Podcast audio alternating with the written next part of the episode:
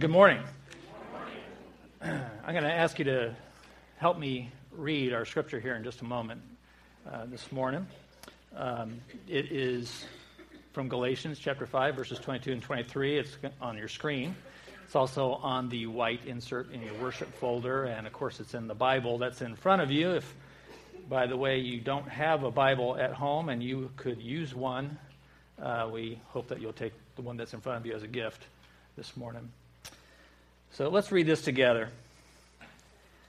But the fruit of the Spirit is love, joy, peace, patience, kindness, goodness, faithfulness, gentleness, self control.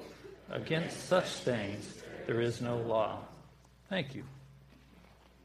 Now, if you were to rank those traits listed there in order of most preferable to least, you probably would rank the one that we're going to talk about today at the bottom of your list. And that's gentleness. In fact, if you, um, if you happen to have a King James version of a Bible, um, which is one of the oldest English uh, translations, it translates the original Greek word that we uh, see translated here as gentleness, it translates it as meekness. And it so if that were the case, I'm sure, I have no doubt that you would rank it at the bottom of your list. Uh, I know I would. Uh, the King James actually creates some confusion because it also translates the fifth word that you see here, the fifth trait, kindness, uh, it translates that as gentleness.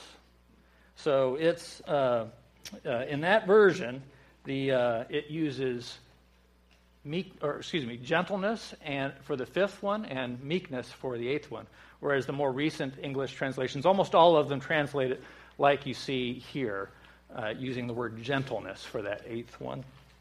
So don't get confused about that. But it does kind of make you wonder why the difference. And it's really just because the English meanings of words change over time. Uh, the, uh, you know, the word meekness meant something different at the time the King James translation uh, was first made. Uh, and we see that in lots of words. You know, the word cool, for example, used to mean just uh, an assessment of what the temperature was, right? And now it's got all kinds of meanings, like that's cool, or are we cool, or cool. You know, and you could, the list goes on. The, uh, the important thing for us to know is that the, the original Greek words that the Bible was written in, those don't change.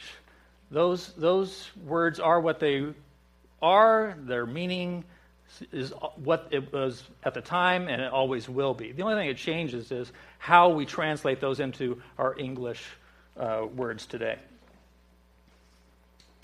Uh, we're going to use the common English uh, translations that you see here, we're going to use the word kindness for um, that fifth one. And we talked about kindness in the sixth part in this series. And today we're going to use the word gentleness for the eighth trait. Uh, so this is actually part nine of uh, our parallel series called The Fruit of the Spirit. All of the messages in that series, by the way, are available on philida.org, our website.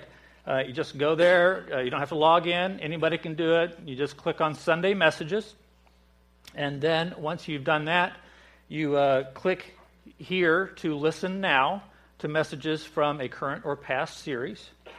And um, then it will show you a list of messages, usually sorted in order of date from most recent to least recent. If you want to see all the messages in a series, just click on the word series up there and it'll sort them in that order, and then you can go to the series you're interested in. So, you got that? Okay. So, let's go back to the question about ranking these traits. Uh, who doesn't want to produce more uh, joy, love, peace, patience, kindness, goodness, faithfulness, self control? Uh, those are kind of no brainers, right? Uh, but gentleness, gentleness is okay. It's all right. It's not something I aspire to produce. Um, it's certainly not at the top of my list. Uh, wouldn't it be better if this fruit were boldness or assertiveness. Uh, that, that feels more like today, right? Uh, we see this kind of confusion everywhere in our culture. Sports is a great uh, example of that. I recently read a book called Quiet Strength uh, by Tony Dungy, former um, NFL football coach, now uh, a uh, he's very highly successful, by the way. He he actually got his first head coaching job when the Tampa Bay Buccaneers were awful, and he turned them into a playoff contender. Uh, and then after that, he went to the Indianapolis Colts when they were awful and turned them into a Super Bowl champion. Uh, so, highly successful guy. Uh, left coaching. Uh, now is you see him if you watch football on NBC. You see him up there every time. He's an analyst for NBC. He is an author. He is a speaker, a philanthropist, a family man. Um, he is a Christian, and he has a very strong faith that he lived when he coached, and he lives today.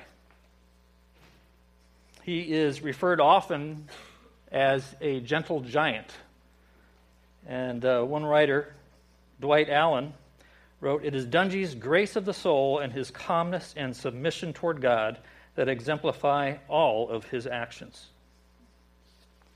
I can't help but contrast Tony Dungy with another prominent football coach by the name of Jim Harbaugh, who is coach of the NFL's San Francisco 49ers. Now, full disclosure, I'm a Dallas Cowboy fan. So I'm not a fan of the San Francisco 49ers.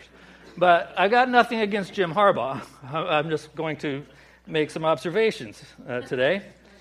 He is uh, regarded by many as the best football coach in the game. Uh, he's been highly successful, won a lot of games. In his first three seasons, he has been, with the 49ers, he has been one step away from um, the Super Bowl twice, and he's been in the Super Bowl once. Uh, so, very impressive.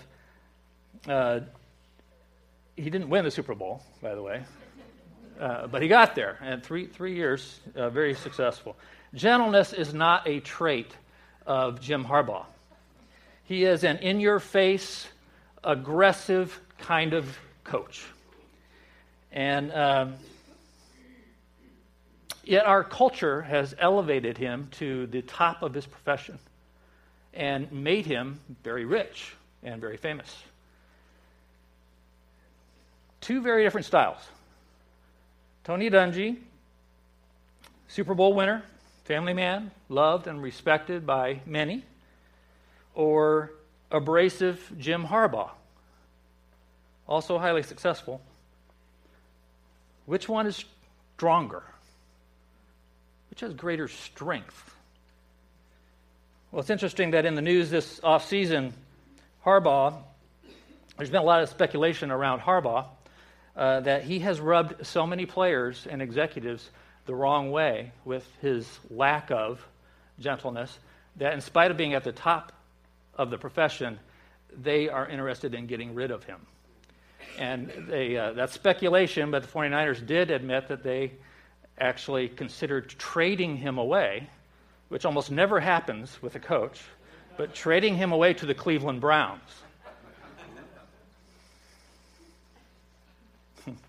We have a tendency to confuse gentleness with weakness. And I want to be very clear that gentleness in the Bible does not mean weakness. And here's where I'd rather use the King James Version because uh, it makes for a much catchier slogan to be able to say meekness does not mean weakness. Okay? Meekness does not mean weakness. In other words, gentleness does not mean weakness. As I mentioned, the original, um, Greek, the, the original Greek that the Bible was written in is important. Um, and this is a great example of an original Greek word that is practically untranslatable into a single English word. Uh, the original Greek word is praotes. Praotes And I like that word better just by the sound of it, right? It just sounds tougher, sounds stronger. Um, well, I want us to start thinking differently about the word gentleness. I want us to think of it in biblical meaning. Our culture's definition of gentleness is uh, it's too limiting, and sometimes it, it, may even be negative. So I'm going to propose today a new equation that is gentleness or praotes equals strength. That's what I want to show you today. I want to show you the strength of biblical gentleness, of praotes. And I want you to want to have it. Move it up the list. Now, why do I want that? Why is it important that we want to produce more gentleness? After all, these are fruits of the Spirit, so isn't the Spirit just going to do his own thing anyway? It doesn't matter what I want. Uh, well, yes and no. Uh, it is true that uh, none of these fruits are produced naturally, all of them are produced supernaturally. That's why it's called, it's not called the fruits of the human, it's called fruits of the Spirit. Uh, you have to be a saved person, indwelt by the Holy Spirit, to be able to produce these fruits in any meaningful way. In fact, uh, well, the Spirit, though, chooses to work through a open, faithful heart, a willing heart. And in fact, uh, in Ephesians, we are told that um, we grieve the Holy Spirit when our heart is full of rage and anger and other stuff. We grieve the Holy Spirit. Uh, on the other hand, the Holy Spirit loves to work through us when we just open our hearts to and, and, and let ourselves keep on being filled by the Holy Spirit. Loves to work through us in that circumstance. So we have a lot to say about to what extent the Holy Spirit fills us, and therefore to what extent the Holy Spirit is able to produce fruit through us. That's why I want each of us to want to produce more gentleness. So we will let the Holy Spirit fill us further and let the Holy Spirit work in us. So, to, underst- to, uh, to want to produce more gentleness, we need to understand that gentleness equals strength. Because if we understand that, then it's easy, right? Because we're already conditioned to want to be stronger. We're already conditioned to want strength. So, allow me to describe two ways in which there is strength in gentleness. First, gentleness is strength under control. Strength under control. Biblical gentleness is not a lack of or giving up of strength. The strength is still there. It's a lot more like uh, an ocean that calmly laps at the shore. But that ocean still has the power to just overwhelm. Or it's a lot more like the uh, wind chimes that it, on your deck that a gentle breeze may blow through and jingle, but the wind still has the power to knock trees down.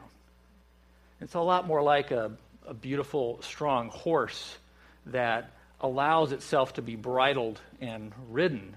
But the strength of that horse is still there in its submission.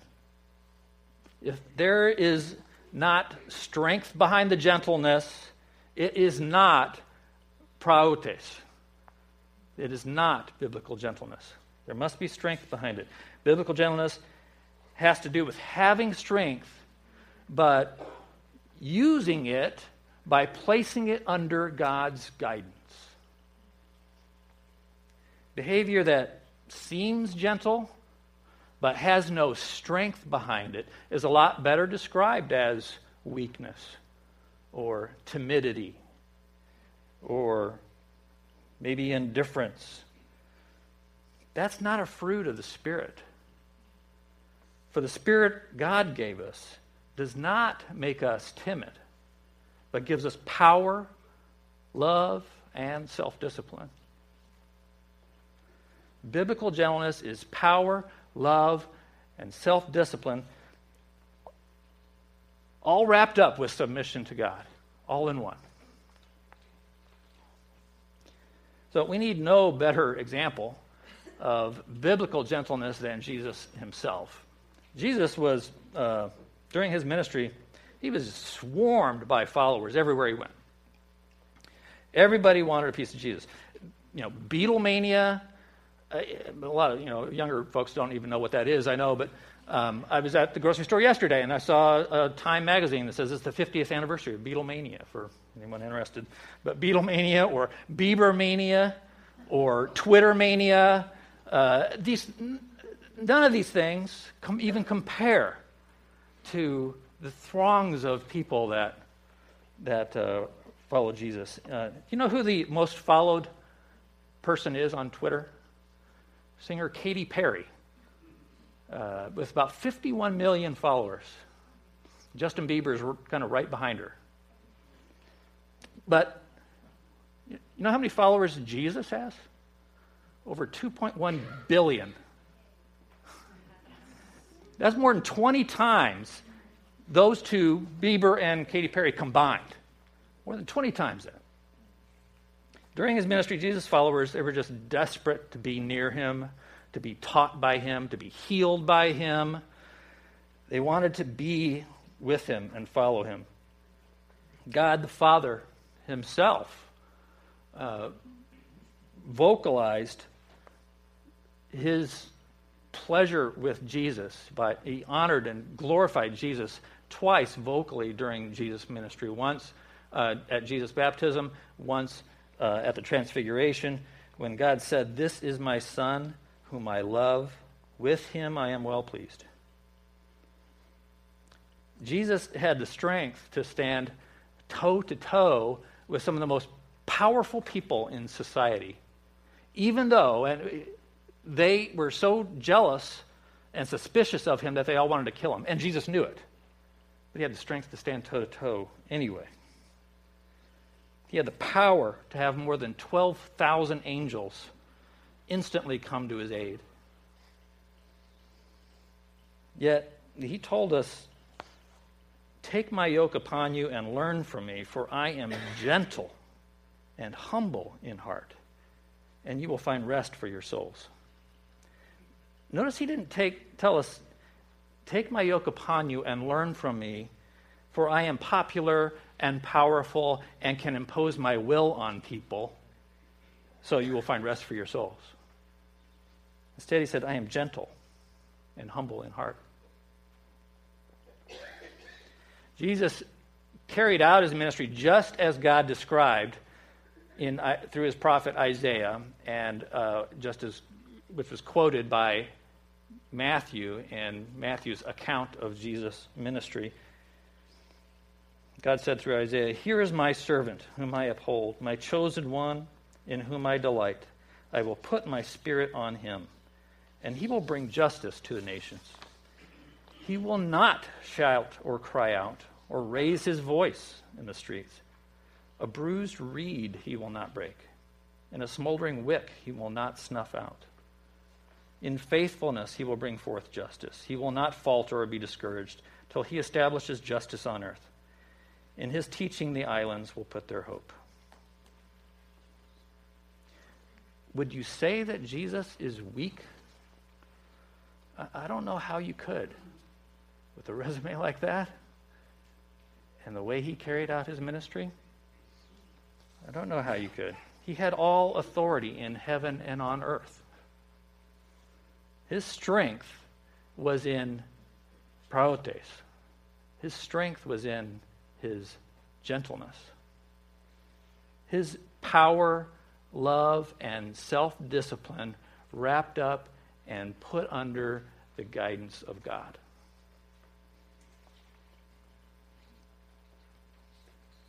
The second way that there is strength in gentleness is that gentleness grows the kingdom of God if you know if gentleness ranks lowest on your list of the fruits of the spirits, you have to ask yourself, well, why is it even on the list? Right? In business, if you have a number of assets, you are constantly ranking those assets in terms of their productivity, and you're looking at the bottom 10%, and you're doing something about them. You're changing them or you're getting rid of them. Right? Uh, so, why should the Spirit waste his effort on a fruit that is maybe less productive or less desirable? Uh, well, he wouldn't. he wouldn't. So, we are just wrong if we are thinking that way about the fruit of gentleness and about the fruits of the Spirit. Uh, each of them is equally important and productive, and uh, gentleness has great strength in growing the kingdom of God. We are to grow the kingdom of God. We are to make disciples, and we are to grow in righteousness, peace, and joy in the Holy Spirit. That's what it's, that's what it's all, all about. These are kingdom of God things, and that's what it's all about. Let me, let me just give a few examples of the role that gentleness plays in growing the kingdom of God. Uh, one example is that we're stronger examples of the difference that being a child of God makes when we do so with gentleness. We're stronger examples. Look at Titus. Remind the people to be subject to rulers and authorities, to be obedient, to be ready to do whatever is good, to slander no one to be peaceable and considerate, and always to be gentle toward everyone. Colossians. Therefore, as God's chosen people, holy and dearly loved, clothe yourselves with compassion, kindness, humility, gentleness, and patience. We're, we're to live as the new creations that we are as children of God. I like the perspective that, that Pastor John Bishop of Living Hope Church in Vancouver has. He's, he, uh, he says he stays away from referring to himself as Christian anymore because so many people refer to themselves as Christian, but they don't live like it. And he prefers the term Jesus follower because that, that describes more how he is trying to live as Jesus taught us to live. Don't you find it? Don't you find you're more effective when you walk the talk? Sure, we do. A second example is that we are stronger learners when we do so with gentleness. Look at James. Therefore, get rid of all moral filth and the evil that is so prevalent, and humbly, that is, with gentleness, accept the word planted in you, which can save you. You ever, you ever been had to go to a required class um, or, or have to learn material that you thought you already knew or you thought just wasn't very important? Well, if you had to do that, you probably went and didn't learn much, right? Uh, without gentleness, we're just not very teachable. And if we're to grow in righteousness, there's a lot that we need to be taught. We have to do so with gentleness. Another example is that we are stronger evangelists when we do so with gentleness. Look at 2 Timothy. Opponents must be gently instructed in the hope that God will grant them repentance, leading them to a knowledge of truth. And 1 Peter, but in your hearts, revere Christ as Lord. Always be prepared to give an answer to everyone who asks you to give the reason for the hope that you have, but do so with gentleness and respect. When we're combative or defensive or condescending, we're not going to be very effective at getting others to listen to us, uh, and let alone encouraging them to, um, to humbly accept God's word. One last example. There are many, but one, just one more. We are stronger restorers when we do so with gentleness. Stronger restorers. Look at Galatians 6 1. Brothers and sisters, if someone is caught in a sin, you who live by the Spirit should restore that person gently. But watch yourselves, or you also may be tempted. A brother or sister who sins needs help And it's, it's interesting, uh, back to the uh, Dungy and uh, Harbaugh example, that during this season, this last football season, where, where you know 49ers are trying to get to a Super Bowl again, uh, one of their key players was arrested for possession of marijuana and driving under the influence of it. Yet, two days later, Coach Harbaugh decided to go ahead and play him uh, in spite of that, as if it hadn't happened. Tony Dungy publicly questioned that decision. he, he, said that um, the player needed help, not playing time. And he did so on television with millions of listeners. When we're dismissive or judgmental with a brother or sister who are caught in a sin, we are far less likely to actually help them help them to see the sin and to humbly repent of it. So, we covered several examples, but you, you see the things that these examples have in common. They are, they are all things that matter and things that last. That's, that's strength, isn't it? Doing stuff that matters and lasts. Our culture elevates celebrities and winning coaches and successful business people, but is that real strength? It, it doesn't require anything supernatural to, uh, to overpower people, to get your way, to, uh, to make things happen, uh, even to influence others. That doesn't require anything supernatural. What does require supernatural strength is to have the gentleness to do things that last and matter, and to do your part in growing God's kingdom. That's strength. So, I hope by now you're thinking, well, maybe this gentleness thing isn't so bad. Uh, maybe, uh, maybe I want to produce more gentleness. Now, and if you're not thinking that, I'm not going to beat you over the head with it because I'm exhibiting gentleness right I just, uh, I just encourage you to look at Scripture and to look at Jesus, and you'll see gentleness throughout his ministry. And I challenge you to come away thinking anything other than strength when you look at him. And I also encourage you to look at people that you consider to be great leaders and evaluate to what extent they have done things that last and matter. Evaluate to what extent have they grown the kingdom of God. And I think you'll find that those who have done it successfully have done it with gentleness. But now the question comes how do I produce more gentleness? Um, well, we first need to remember that, that gentleness, like all the other fruits of the Spirit, are supernaturally produced. It is it's the Spirit working through us that produces them. Our role is to keep on letting ourselves be filled with the Spirit. And uh, there, there's much that we can consider when we when we're talking about being filled with the Spirit. Today, let me just suggest to you to pray about that. And every day, pray for God to search your heart and find all that yucky stuff in there and get rid of it. And instead, fill you with His Holy Spirit. We, we have to pray about that every day.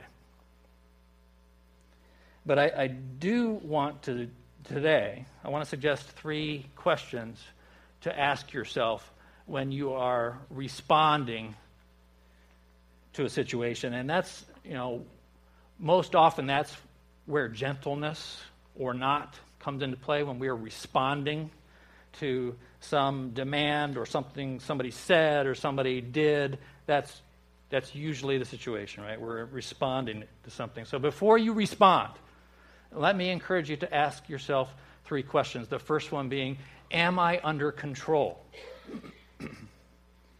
Gentleness doesn't always mean passiveness. Sometimes it means things like turning over the tables in the temple, like Jesus did. But am I acting out of uncontrolled anger or extreme frustration or unbridled passion? Parents, parents, you know this rule.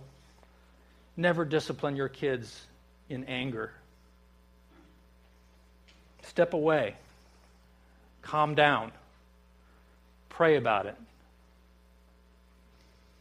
All of us, all of us have the strength to hurt people physically and emotionally, or the strength to help people with power and love. And if you, if you doubt that at all, just think about your own life. And I'll bet that there is sometime in your life someone has said something or done something that still hurts today or still puts a smile on your face today. We each have the strength to do that. Gentleness adds self discipline, control to the equation. It's not, it's not biblical gentleness without it. Second, I think we need to ask ourselves who, whose honor is being defended? Are you being overly defensive? Are you really trying to make yourself look better in the situation? Uh, we can, believe me, we can rationalize a lot. no, no, I'm, I'm just trying to do the right thing. Or, no, I'm, I'm just trying to set the record straight. But the truth is that when we are being less than gentle, there's a very good chance that we are really trying to defend our own honor rather than God's. And it's God's honor that matters. Right? Humility is a part of the Christian life. Just is. It's not biblical gentleness without humility. Third, uh, third question to ask before we respond is Is this the best way to grow the kingdom of God? All around us is the idea that only the strong survive. And strong means sometimes stepping on toes, being demanding, being aggressive, even sometimes maybe taking up arms. The Florida stand your ground law, they got so much press recently from the George Zimmerman trial and then the Michael Dunn trial, is, uh, is just one example of that in our culture. Uh, both of these men used guns to kill people who were unarmed. Both claiming self defense under the law in Florida that says a person is justified in the use of deadly force and does not have a duty to retreat if he or she reasonably believes that such force is necessary to prevent imminent death or great bodily harm to himself or, or, or herself.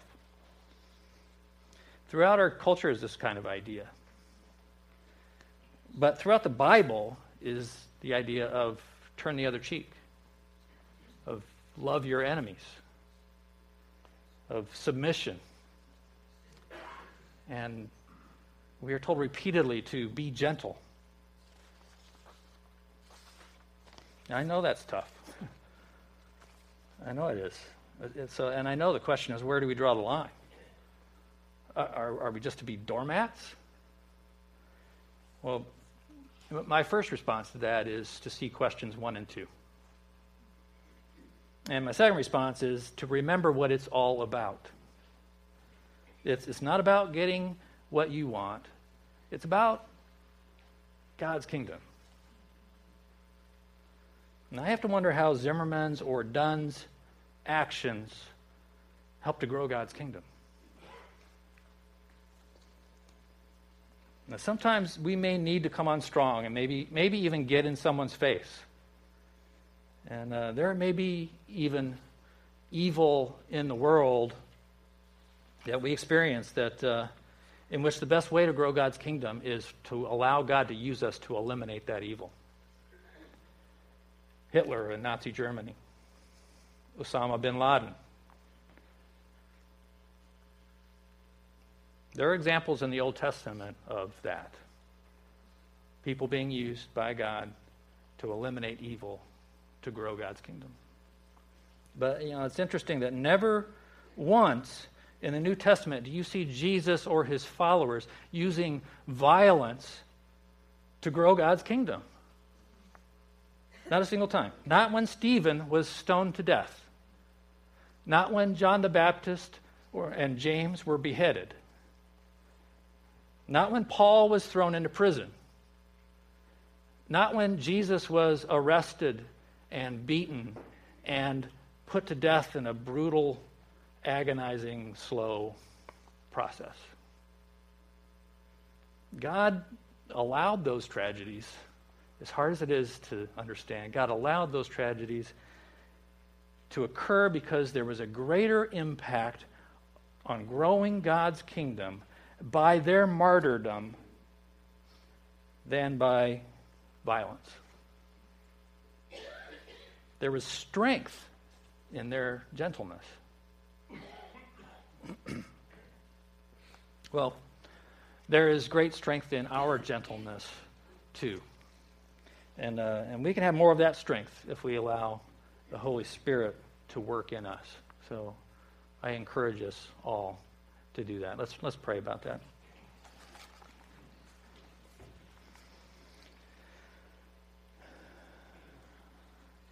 Dear Heavenly Father, we, uh,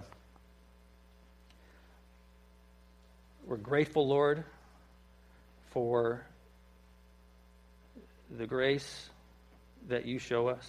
We are grateful for your Holy Spirit, whom you offer to us.